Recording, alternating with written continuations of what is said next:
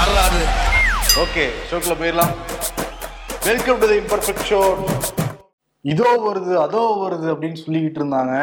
கிளம்பாக்கம் இந்த பேருந்து நிலையம் அதிமுக ஆட்சி காலத்தில் அடிக்கல் நாட்டப்பட்டு அப்பவே கட்டுமான பணியெல்லாம் தொடங்கினாங்க. அதற்கு பிறகு ஆட்சி மாற்றம் ஏற்பட்டது. கொரோனா காலங்கிறதுனால கொஞ்சம் தொய்வாக தான் அந்த பணிகள் போயிட்டே இருந்தது. ஆனால் வந்து அமைச்சர் கே. என். நேரு சேகர் பாபு எல்லாருமே போயிட்டு சீக்கிரமாக கட்டிக்கிட்டு இருக்கோம் சீக்கிரம் மக்கள் பயன்பாட்டுக்கு வந்துடும் வந்துடும் சொல்லிட்டு இருந்தாங்க. ஒரு வழியா இன்னைக்கு வந்து மக்கள் பயன்பாட்டுக்கு வந்திருக்கு. முதலமைச்சர் மு க ஸ்டாலின் இன்னைக்கு வந்து திறந்து வச்சிருந்தாரு. மொத்தம் நானூறு கோடி செலவுல அதை வந்து கட்டுமானம் பண்ணியிருக்காங்க. எண்பத்தெட்டு ஏக்கர்ல இப்ப தமிழ்நாட்டிலேயே மிகப்பெரிய பேருந்து நிலையம்னா இந்த கிளாம்பாக்கம் பேருந்து நிலையம் தான். கோயம்பேடோட ரொம்ப வந்து பெருசா அமைச்சிருக்கிறதா வந்து சொல்றாங்க. அதே மாதிரி எதிர்காலத்தை மனசில் வச்சு பல டெக்னாலஜிகள் இது வந்து பூத்திருக்கிறதா சொல்றாங்க. ஆனா அந்த கட்டுமானத்தை பார்க்கறப்ப உதயசூரியன் மாதிரி தான் இருக்கு. மாறி அதான் உதயசூரியன் தான். அதிமுக பாத்தீங்களா இவங்க வந்து அரசாங்க செலவுல கட்சியோட சின்னத்தை வந்து அங்க அமைச்சிட்டு இருக்காங்க அப்படின்றாங்க. அதுக்கு திமுக தரப்பு என்ன சொல்றாங்க? அப்படிலாம் கிடையாதுங்க. அப்படி வச்சாதான் ஈஸியா பேருந்து போறதுக்கு வரதுக்கு வசதியா இருக்குங்கிறாங்க. அப்படி இருக்கும் அப்படின்ட்டு. ஆனா வந்து பல வெளிநாடுகள்லாம் நம்ம பார்த்துருக்கோம். இந்த மாதிரி ஸ்ட்ரக்சர்ல எங்கேயும் வந்து எளிமையா பயன்படுத்துற மாதிரி நமக்கு தெரியல. சரி எது எப்படியோ மக்கள் நீண்ட நாள் கோரிக்கை வந்து இந்த கிளம்பாக்கம் சீக்கிரம் கொண்டு வரணும்னு கொண்டு வந்துட்டாங்க. ஆனா என்னன்னா இப்ப நம்ம வந்து சென்னையை விட்டு தாண்டது ஒரு பெரிய டாஸ்கா தான் இருக்கும். முக்கியமா இந்த பண்டிகை காலங்கள்ல. ஆமா. பெருங்குளத்தூர் தாண்டிடுவானியே அப்படிம்பாங்க. பெருங்குளத்தூரை தாண்டறதே பெருங்கஷ்டம் இதுல என்னன்னா இங்க இருந்து ஒரு பஸ் பிடிச்சி பெருங்குளத்தூருக்கு போய் பெருங்குளத்தூர் இல்ல கிளாம்பாக்கத்துக்கு போய் அங்க இருந்து பஸ் பிடிச்சி ஊருக்கு போகணும். கிட்டத்தட்ட ரெண்டு பஸ் மாறி தான் ஊருக்கு போற மாதிரி இருக்கும். பட் மெட்ரோலாம் வந்துருச்சுன்னா கொஞ்சம் கரெக்டா இருக்கும். இது ஒரு தொலைநோக்கு திட்டத்துல ஆரம்பிச்சதுன்னு சொல்றாங்க. சிட்டிக்குள்ள நிறைய டிராஃபிக் இருக்கு. அங்க போறதுக்கான சரியான கனெக்டிங் பாயிண்ட்ஸ் இருந்துச்சுன்னா கரெக்டா இருக்கும். சரி அப்ப எல்லாம் கிளம்பக்கம் போறதுக்கு இந்த பஸ்ல ஏறி தானே போவாங்க. அப்ப டிராபிக் ஏற்படும். அதுதான் அதுதான் சொல்றேன். மெட்ரோ வந்துச்சுன்னா ஒரு வேளை வந்து அதுக்கு இன்னும் ஒரு ஏழு எட்டு வருஷம் கூட ஆகலாம் மெட்ரோ அந்த பக்கம்லாம் போடுறதுக்கு. ஆமா. பட் அதுதான் அவங்க சொல்றாங்கல்ல இன்னும் நாட்கள் போக போக அது பயன்பாடு வந்து ஈஸியா இருக்கும் அப்படின்னு சொல்றாங்க. அதுக்கு ஏத்த மாதிரி இருந்துச்சுன்னா ஆக்சுவலி ஒரு நல்ல விஷயம் தான் நிறைய பேர் இந்த தாம்பரத்துல இருக்கவங்க எல்லாருக்குமே அது டக்குன்னு அங்க போகக்கூடிய சூழல் ஏற்படும். அங்க இருந்து கிண்டியில இருக்கவங்களுக்கு இட்லி பஸ் பிடிச்சு போங்கய்யா. ஊருக்கு போகணும்னு ஆசைப்படுறீங்கல்ல ஆமா. கேளாம்பக்கம் வரைக்கும் போக மாட்டீங்களா? டைரக்டா வந்து காரைக்குடியில கரூர் தான் போவீங்களா? ஆமா சரி. சரி. இருக்கு. இது எப்படின்னா வந்து அட் அ டைம்ல நூத்தி முப்பத்தஞ்சு அரசு பேருந்துகள் வந்து இயக்கலாமா? அங்க வந்து நிக்க வைக்கலாமா? அதே மாதிரி எண்பத்தஞ்சு தனியார் பேருந்துகளும் நிக்க வைக்க முடியும்னு சொல்றாங்க. ஒரு நாளைக்கு வந்து ஒரு லட்சம் பேர் கூட அதை பயன்படுத்த முடியும்லாம் வந்து சொல்றாங்க. ஆமா ஒரு நாளைக்கு ரெண்டாயிரத்தி முன்னூத்தி பத்து பேருந்துகள் இயக்க வந்து திட்டம் வச்சிருக்கோம் அப்படின்னு சொல்லியிருக்காங்க. இன்னைக்கு அங்க அதிக கவனம் பெற்றது எதுனா ஆண்கள் பெண்கள் மட்டும் இல்லாம திருநங்கைகளுக்கும் தனியா கழிப்பறை அமைச்சது வந்து கவனம் பெற்றிருக்கு. இன்னொரு பக்கம் அமைச்சர் சிவசங்கர் வந்து பேட்டி கொடுக்கும்போது என்ன சொல்லியிருக்காருன்னா கோயம்பேடுல இருந்து ஐந்து நிமிடத்துக்கு ஒரு முறை கிளாம்பாக்கத்துக்கு நாங்க பஸ் விடுறோம் அதனால எந்த சிரமமும் இருக்காது அப்படின்னு சொல்லியிருக்காரு.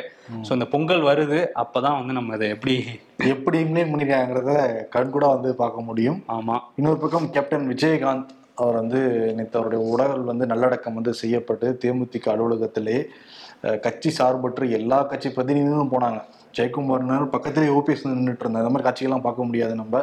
ஏன்னா கேப்டன் மேல எல்லாருக்கும் ஒரு பெரிய மரியாதை இருந்ததுனால தான் வந்து போயிருந்தாங்க. அதே மாதிரி முதலமைச்சர் மு க ஸ்டாலின் வந்து இறந்த செய்தி வந்த உடனேயே சாலிகிராமத்தை வீட்டுக்கு போனார். அது மட்டும் இல்லாமல் நேற்று வந்து இறுதிச் சடங்குலையும் வந்து கலந்துக்கிட்டார். அரசு மரியாதைலாம் வந்து கொடுத்துருந்தாங்க. அதற்கு பிறகு நல்லடக்கம் செய்யப்பட்டது பிறகு பிரேமலதா விஜயகாந்த் வந்து பத்திரிகையாளர்கிட்ட வந்து பேசினாங்க. என்ன சொன்னாங்கன்னா பதினஞ்சு லட்சம் பேருக்கு மேலே வந்து கேப்டனுக்கு வந்து அஞ்சலி செலுத்த வந்திருந்தாங்க. தமிழ்நாடு அரசு நிறையா உதவிகள்லாம் கூட பண்ணாங்க அப்படிங்கறத வந்து சொன்னாங்க. ஆனா இந்த நன்னாளில் அப்படிங்கிற ஒரு வார்த்தையை வந்து பிரயோகம் பண்ணாங்க. அது வந்து சமூக வலைதளத்தில் விமர்சிக்கப்பட்டது. ஆனா அவங்க நிறைய மேடைகளில் பேசி பேசி அந்த வார்த்தை வந்திருக்கும் மேபி. இன்னைக்கு காலையில என்ன சொல்றாங்கன்னா கேப்டனுக்கு வந்து மணிமண்டபம் கட்டணும். அரசாங்கம் வந்து அதை வந்து முழு மூச்சோட அதை செயல்படுத்தணும். ஏன்னா அது நாங்க வைக்கிற கோரிக்கை இல்லை. தமிழ்நாட்டு மக்கள் வைக்கிற கோரிக்கை அப்படிங்கிறதையும் சொல்லியிருந்தாங்க பிரேமலதா விஜயகாந்த். ம் ஆமா. அதே மாதிரி இன்னொரு பக்கம் தமிழ்நாடு அரசு சார்பில் ஆயிரம் கோடி நிவாரணம் அறிவிச்சிருக்காங்க. அந்த எட்டு மாவட்டங்கள் வெள்ள பாதிப்புல தத்தளிச்சுது. அதுல வந்து இடிஞ்சு போன வீடுகளை முழுமையா அரசே கட்டித்தரதுக்கான வகையிலையும் திட்டங்கள் அறிவிச்சிருக்காங்க. அது மாதிரி ரிப்பேர் ஆன வீடுகளை ரிப்பேர் பண்ணி தரது பயிர்களுக்கு அப்படின்னு சொல்லி எல்லாத்துக்கும் சேர்த்து ஆயிரம் கோடி வந்து முதல்வர் வந்து நிவாரணம் அறிவிச்சிருக்காரு. இன்னொருத்தர் விஜய் ஆமா. களத்துல இறங்கியிருக்காரு. தென் மாவட்டங்களுக்கு போய் இறங்கி. ஆமா. நெல்லை தூத்துக்குடி மக்களுக்கு வந்து நிவாரணம் வழங்கியிருக்காரு. வீடுகள் இடிஞ்சு போனவங்களுக்கு வந்து ந- நிதியுதவியா காசோலை வழங்கியிருக்காரு. மற்றவங்களுக்குலாம் நிவாரண பொருட்கள்லாம் வந்து வழங்கியிருக்காரு. ஆயிரத்தி ஐநூறு குடும்பங்களுக்கு வழங்கியிருக்கோம் அப்படின்னு சொல்லிட்டு மக்கள் இயக்கத்துல இருந்து சொல்லியிருக்காங்க. ஆனா என்னன்னா நிறைய பேர் விஜய் கிட்ட இந்த நிவாரண தொகையை வாங்க போறதுக்கு முன்னாடி விஜயை பார்த்தே பரவசம் அடைஞ்சிடுறாங்க. அப்புறம் நிவாரண பொருட்கள் வாங்காம கிளம்பி போறாங்க.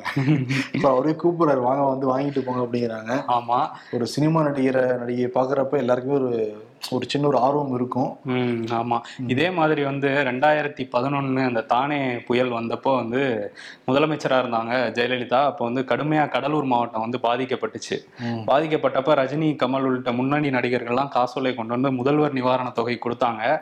அப்ப இதே மாதிரி ஒரு கடலூர்ல வந்து மேடை போட்டாரு.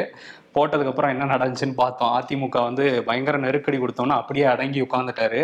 இப்ப திரும்ப அதே மாதிரி நெல்லைக்கு போயிருக்காரு. இப்ப நெருக்கடி கொடுத்தாங்கன்னா அதை வந்து மைலேஜா மாத்திப்பாங்க. ஏன்னா விஜயோடைய போக்கு எல்லாருக்குமே தெரியுது. ஆல்ரெடி உள்ளாட்சி பிரதிநிதிகள் இதே விஜயகாந்த் ரூட்டு தான் கட்சி ஆரம்பிக்கிறதுக்கு முன்னாடி உள்ளாட்சி தேர்தல்ல ரசிகர் மன்றத்து நிர்வாகிகள் இறக்கி விட்டாரு நிறைய இடங்கள்ல வெற்றி பெற்றாரு. அதுக்கு பிறகு தனித்து வந்து போட்டிட்டாரு விருதாச்சலத்துல வெற்றி பெற்றாரு. அவர் தென் மாவட்டத்தை சேர்ந்தவர் தான் அங்க போய் நிக்க வேண்டியதானேன்னு சொன்னப்போ கூட இல்ல இல்ல. எனக்கு வந்து நான் இந்த மாவட்டத்துக்காரன் அந்த மாவட்டத்துக்காரன் அப்படிலாம் கிடையாது. நான் வந்து பொதுவாக நான் நின்று ஜெயிச்சு காட்டுவேன். அதே மாதிரி மாதிரி ஜெயிச்சும் காட்டினார் விருதாச்சலத்துல தெரியும் பாமக பெல்ட் அது. இதெல்லாம் தாண்டி விஜயமே நெருக்கடி கொடுத்தாங்கன்னு வச்சுக்கோ மைலேஜா மாத்தி போற இந்த சமயத்துல. ஆமா மாத்திக்கிறதுக்கு வாய்ப்பு இருக்கு. இன்னொருத்தருமே வந்து அங்க நிவாரணம் கொடுத்திருக்காரு. இன்னைக்கு நெல்லை தூத்துக்குடி பகுதியில டி ராஜேந்தர். அவர் வந்து நான் என் மகன் சம்பாதிச்சதெல்லாம் கூட என்னால முடிஞ்சதை நான் கொடுக்குறேன்னு சொல்லி அவருமே கொடுத்துட்டு இருந்தாரு. அதே மாதிரி மக்கள் நீதி மைய கமலஹாசன் எண்ணூர்ல இந்த எண்ணெய் கழிவு பாதிச்சப்பவே சுமார் நாலாயிரம் குடும்பங்களுக்கு நிவாரணப் பொருட்கள்லாம் கொடுத்தாங்க. இப்ப அதே மாதிரி வந்து தென் மாவட்டங்கள்ல நாலாயிரம் குடும்பங்கள் கொடுக்க போறதா சொல்லிட்டு. அதுக்கான ஆயத்த பணிகள் இருக்காங்க மக்கள் நீதி மையத்தை சார்ந்தவங்க. ஓகே. அந்த மக்களுக்கு உதவி செஞ்சா நிச்சயம் வந்து தான் ஏன்னா அவ்வளவு பெரிய டிசாஸ்டர்ல வந்து சிக்கிருக்காங்க. ஆனா வந்து மத்திய அரசு நிதி கேட்கும் போதெல்லாம் வந்து அவங்க வந்து இது ஒரு பெரிய பேரிடர் இல்லைங்கிற மாதிரி தான் சொல்லிட்டு இருக்காங்க. அதே நேரத்துல வந்து பிரதமர் மோடிக்கு வந்து இந்த செல்ஃபி பாயிண்ட்ஸ் அமைச்சாங்க. அதையுமே நம்ம பார்த்தோம். அதுலயும் வந்து குறிப்பா என்ன சொல்றாங்கன்னா ஆர்டிஐல ஒரு தகவல் வந்திருக்கு. ரெண்டாயிரத்தி இருபத்தி ரெண்டு இருபத்தி மூணு இந்த காலகட்டத்துல வந்து அஹ், இந்த சீனியர் சிட்டிசனுக்கான சலுகை எல்லாம் எடுத்தாங்கல்ல அதுல ரெண்டாயிரத்தி நானூறு கோடி அரசுக்கு லாபமா இருக்கான் எல்லாம் மக்கள் பணம் இப்போ வந்து அதை செல்ஃபி பாயிண்ட்ஸா மாத்திட்டு இருக்காங்க. ஆமா அவ்வளவு லாபம் என்ன பண்றது? அதான் இப்ப கார்கே வந்து காட்டமா திட்டுலாம் வந்து போட்டுக்கிட்டு இருக்காரு. என்ன வந்து சொல்றாருன்னா இதை வச்சு இந்த பணத்தை வச்சு தமிழ்நாடு போன்ற இடங்கள்லாம் வந்து வெள்ள பாதிப்பு ஏற்பட்டிருக்கு. அந்த அங்க கொடுக்கலாம். அதே மாதிரி மகாத்மா காந்தி ஊரக வளர்ச்சி திட்டத்துக்கு வந்து கொடுக்கலாம். பெரிய பட்டியல் போட்டுரு அதெல்லாம் கொடுக்காம இவங்க செல்ஃபி பாயிண்ட் அமைச்சிட்டு இருக்காங்க. அதுல என்ன பெரிய கொடுமைன்னா எட்நூத்தி இருபத்தி ரெண்டு இடங்கள் அமைச்சிருக்காங்க. அதுக்கு வந்து ஆயுதப்படைக்கு உத்தரவு போட்டிருக்காங்க. அதை போய் நீ கண்காணிக்கணும் பார்த்துக்கணும் அமைக்கணும் அப்படின்னு சொல்லிட்டு. இது எப்பேற்பட்ட வந்து ஒரு சீர்கேடு? ஒரு மைலேஜ் சிந்திக்கிறதுக்கு மக்களுடைய வரிப்பணம் எதுக்கு அப்படின்னு ஒரு நியாயமான கேள்வி எழுப்பியிருக்காரு.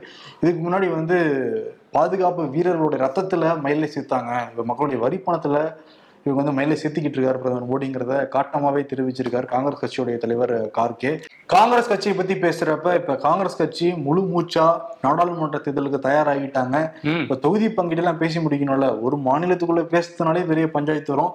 இப்போ ஆல் ஓவர் இந்தியா முழுக்க வந்து பேசி முடிக்கணும். அதனால ஒரு ஐந்து பேர் கொண்ட குழு அமைச்சிருக்கு காங்கிரஸ் தலைமை. பத்துமா? அஞ்சு பேர்லாம்?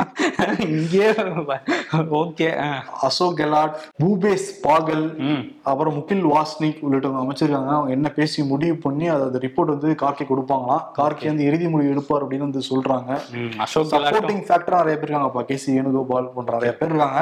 ஆனா இவங்க தான் வந்து கோர் கமிட்டி ஓகே கோர் கமிட்டில ரெண்டு பேர் இப்பதான் தோத்துட்டு வந்திருக்காங்க. பூபேஷ் பாகல் சத்தீஸ்கர்ல அசோக் கெலாட் ராஜஸ்தான்ல. சரி ஜெயிக்கிறத பத்தி அவங்க முடிவெடுப்பாங்க விஜய கம்பசுத்த ஆரம்பிச்சிட்டாரு கே எஸ் அழகிரி நாங்க ஜெயிச்சே தீருவோம் அப்படின்ட்டு இருக்காங்க. டெல்லியில ஜெயிப்பீங்களா? அது முடியாதுங்க அப்படிங்கிற மாதிரி தான் இருக்குது இன்னொரு விஷயம் வந்து பிரதமர் மோடி வந்து ஒரு விஷயத்த சொல்லியிருக்காரு. கூட்டணிகள் பத்தி சொல்லியிருக்காரு. முப்பது ஆண்டுகளா கூட்டணி ஆட்சியால தான் நம்ம நாடு வந்து முன்னேறாம இருக்குது அப்படின்னு சொல்லி கூட்டணி ஆட்சியே இருக்கக்கூடாதுன்னு தான் மக்கள் நினைக்கிறாங்கிறத சொல்லியிருக்காரு. அதாவது. இந்தியா கூட்டணிக்கு ஓட்டு போட மாட்டாங்க அப்ப எதுக்கு இவர் கூட்டணி அமைச்சாராம் ஆட்சி கூட்டணியில வந்து எதுக்கு எடப்பாடி பழனிசாமி பக்கத்துல உட்கார வச்சாராம் இல்ல அவர் என்ன சொல்ல வர்றாருன்னா கூட்டணி ஆட்சி தான் இருக்கக்கூடாது. கு- தேர்தல் கூட்டணி இருக்கலாம். ஆட்சியில வந்து கூட்டணி எல்லாரும் தானே கூட்டணி? அதனே வேற வேற கூட்டணினா என்னையா அது? இல்ல. இவங்க வந்து முன்னூத்தி மூணு பேர் மெஜாரிட்டியா இருக்கனால தனித்தே ஆட்சி அமைச்சிட்டாங்கல்ல. காங்கிரஸ் வந்து இவங்களுக்கு. அத மாதிரி சொல்றாரு அவரு. இதெல்லாம் வந்து மக்கள் விரும்ப மாட்டாங்கன்ட்டு இவராவே சொல்றாரு. மக்களை முன்னேற்பாடு. பிடிக்கலன்னு சொல்லுங்க. மக்களுக்கு பிடிக்கலன்னு சொல்லிட்டு தேர்தல் தான் அது வந்து தெரியும். தெரியும். இன்னொரு விஷயம் இன்னைக்கு வந்து அயோத்தியில ரோட் ஷோ பண்ணி ரொம்ப நாள் ஆச்சுன்னு சொல்லிட்டு இன்னைக்கு கிளம்பி அயோத்தியில போய் ரோட் ஷோ பண்ணிட்டே போனாரு. இன்னைக்கு மட்டும் இல்லப்பா. அடுத்து ஜனவரி வரைக்கும் ஜனவரி இருபத்தி ரெண்டு வரைக்கும் நம்ம ரோட் ஷோ அயோத்தி ராமர் கோயில் மோடி பத்தி தான் பேச போறோம். ஆமா அதுவும் வந்து பதினைந்தாயிரத்தி எழுநூறு கோடி ரூபாய் மதிப்பிலான திட்டங்களை வந்து தொடங்கி தொடங்கி வச்சிருக்காரு. அதுல கிட்டத்தட்ட பதினோராயிரம் கோடி அயோத்திக்காகவே பண்ணியிருக்காங்களாம். அயோத்திங்கிற அந்த சிறிய நகரத்திலே பதினோராயிரம் கோடி. இங்க நம்ம கேட்டா நானூத்தம்பது கோடி கூட கொடுக்கறதுக்கு அழுகுறாங்க. வெள்ளத்துல பாதிக்கப்பட்டு அந்த நகரத்துல என்ன பண்ணிருக்காங்கன்னா ஏற்கனவே இருந்த ரயில்வே ஸ்டேஷனை திரும்ப ரீடெவலப் பண்ணி திறந்து வச்சிருக்காரு. அப்புறம் வால்மீகி மகரிஷி வால்மீகி ஏர்போர்ட் இன்டர்நேஷனல் ஏர்போர்ட்டை வந்து இன்னைக்கு திறந்து வச்சிருக்காரு. அந்த ஏர்போர்ட்ல முதல் ஃபிளைட் கிளம்புனதுல ஜெய் ஸ்ரீராம்லாம் பாடிட்டு எல்லாம் கிளம்பி போயிருக்காங்க. அதெல்லாம் திறந்து வைக்கட்டும். ராமர் கோயில திறந்து வைக்க முடியுமா? ஏன்னா பிஜேபி தொடர்ந்து எதிர்ப்பு குரல் வந்துகிட்டே இருக்கே. மனைவியை விட்டு பிரிஞ்சவர் எப்படி திறந்து வைக்கலாம்னு ஒரு கேள்வி இருக்குல்ல? இருக்கு. ஆனா அதெல்லாம் அவங்க கண்டுக்கிற மாதிரியே இல்ல. ஃபுல் ஸ்விங்ல வந்து இறங்கி வேலை பார்த்துட்டு இருக்காங்க. சோ அதனால அயோத்தியில ஜனவரி இருபத்தி ரெண்டாம் தேதி கோலாகலமா வந்து அந்த விழாவை நடத்தி முடிக்கிறதுல பிஜேபி ரொம்ப ஆர்வமா இருக்கிறாங்க.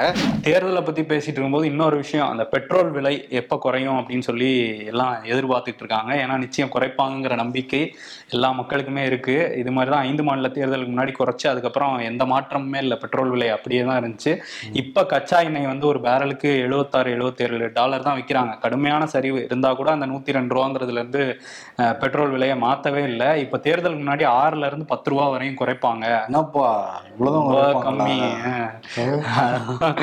ஆறுல இருந்து பத்து ரூபா குறைப்பாங்க அப்படிங்கிற மாதிரி பேச்சு வந்த உடனே என்ன ஆயிருக்குன்னா பங்கு சந்தைகள்ல இந்துஸ்தான் பெட்ரோலியம் அவங்களோட பங்குகள் வந்து நான்கு புள்ளி ஐந்து சதவீதம் குறைஞ்சிருக்கு.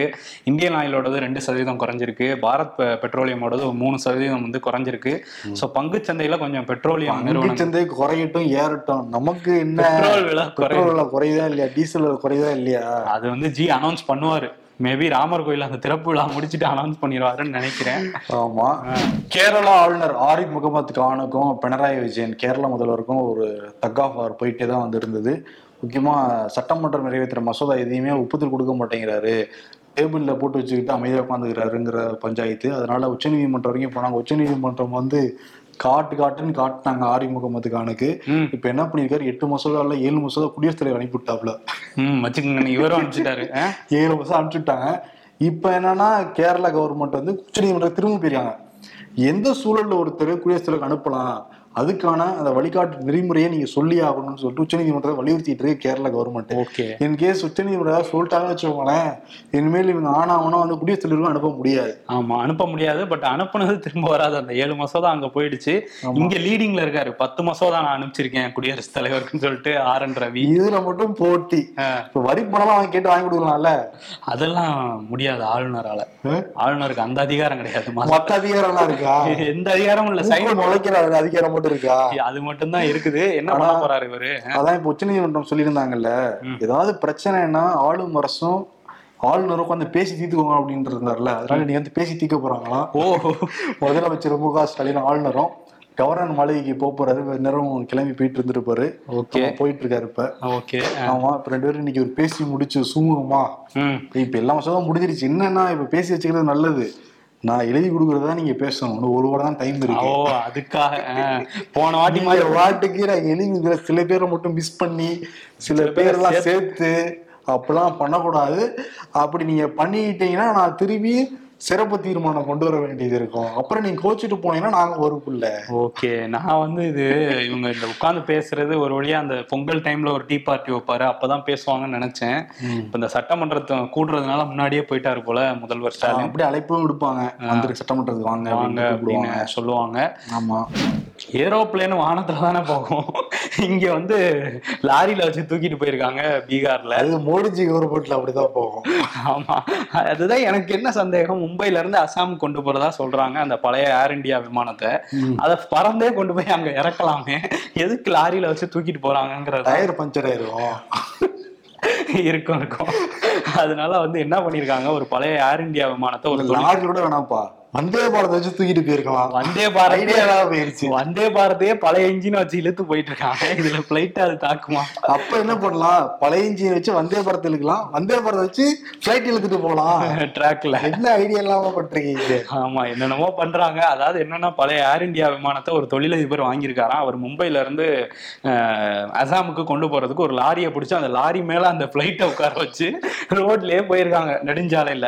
பீகார்ல மோதிஹாரி அப்படிங்கிற ஒரு பகுதி. இதுதான் ரியல் ரோட் ஷோ அதான். இந்த இது கூட பண்ணலாம் ஜி. அந்த பிளைட்ல ஏறி நின்னுட்டே கை காட்டாராம் ஹிட்டு. பல ஊருக்கு உலகத்துல எதை தலைவரும் பண்ணாத ஒருத்தர் பண்ண மாதிரி இருக்கும்? ஆமா இருக்கும். அந்த ரோட் ஷோ போயிட்டு இருந்திருக்காங்க. போகும்போது அந்த பீகார்ல மோதிஹாரிங்கிற இடத்துல வந்து பாலத்துக்கு கீழே டிரைவர் விட்டுருக்காரு. ஹைட் எல்லாம் அவர் பார்க்கல விட்டாரு. பிளைட் வந்து சிக்கிருச்சு பாலத்துக்கு கீழே. அப்புறம் வந்து ஏர் இந்தியாவே ஒருத்தட்ட சிக்கிட்டு சின்ன படம் ஆகிட்டு இருக்கு. ஆயிட்டு இருக்கு. இப்ப இதுல வேற ரியல் ஏர் இந்தியா சிக்கி சிக்கி இருக்கு சிக்கி இருக்கு அதுக்கப்புறம் அதை வெளியே எடுக்கிறதுக்கு படாத பாடுபட்டிருக்காங்க. காற்றை பிடுங்கி விட்டு டயரை கழட்டி என்னமோ பண்ணி ஒரு வழியாக வந்து ஹைட்டை குறைச்சி வெளியே எடுத்திருக்காங்க. இது வந்து அசாம் போய் சேர்றதுக்குள்ள என்ன என்னென்ன நடக்குமோங்கிற மாதிரிதான் இருக்கு. பிளைட் வாங்குறவர் நிச்சயம் வந்து பறக்கிறதுக்கு தான் வாங்கியிருப்பாரு.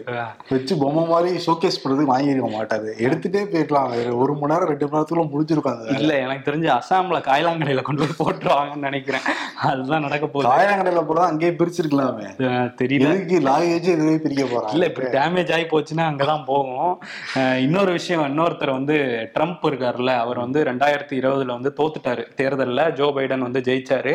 இருந்தாலும் நான் தோல்வியை ஒத்துக்க மாட்டேன்னு அடம் பிடிச்சிட்டு இருந்தாரு. அந்த டைம்ல அவரோட ஆதரவாளர்கள்லாம் வந்து அங்க பல இடங்கள்ல கலவரங்கள்லாம் பண்ணாங்க.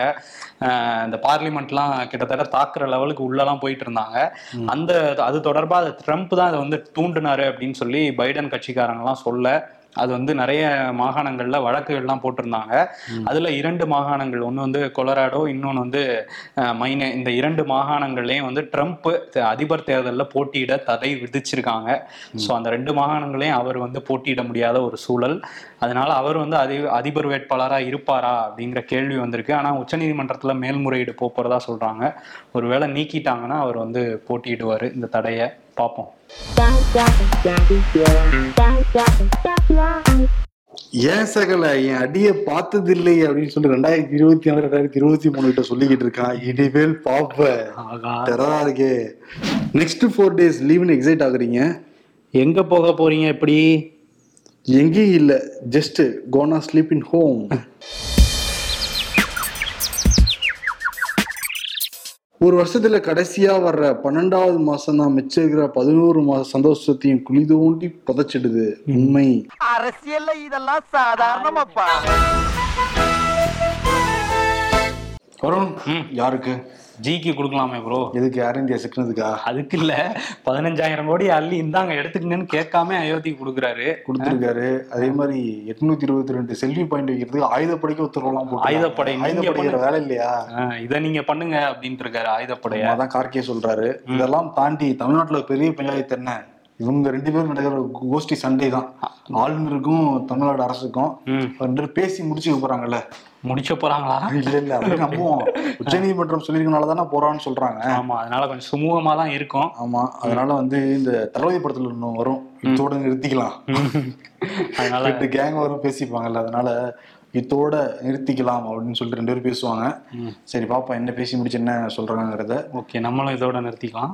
நிறுத்திக்கலாம். நாளைக்கு வந்து முக்கியமான ஒரு ஷோ அது வழக்கமான கமெண்ட் ஷோ கிடையாது ஒரு ரீவைன் ஷோ அதுக்கு வந்து பயங்கரமா ஸ்கிரிப்ட் எல்லாம் ரெடி பண்ணிட்டு வந்திருக்கோம் நானும் வரணும். நிச்சயம் வந்து பாருங்க ஒட்டுமொத்த ரெண்டாயிரத்தி இருபத்தி மூணையும் திரும்பி பார்த்ததா வந்து அமையும் அது. அந்த ஷோக்கு அடுத்து பண்ணிடலாமா? பண்ணிடுவோம். ஓகே நன்றி வணக்கம். நன்றி.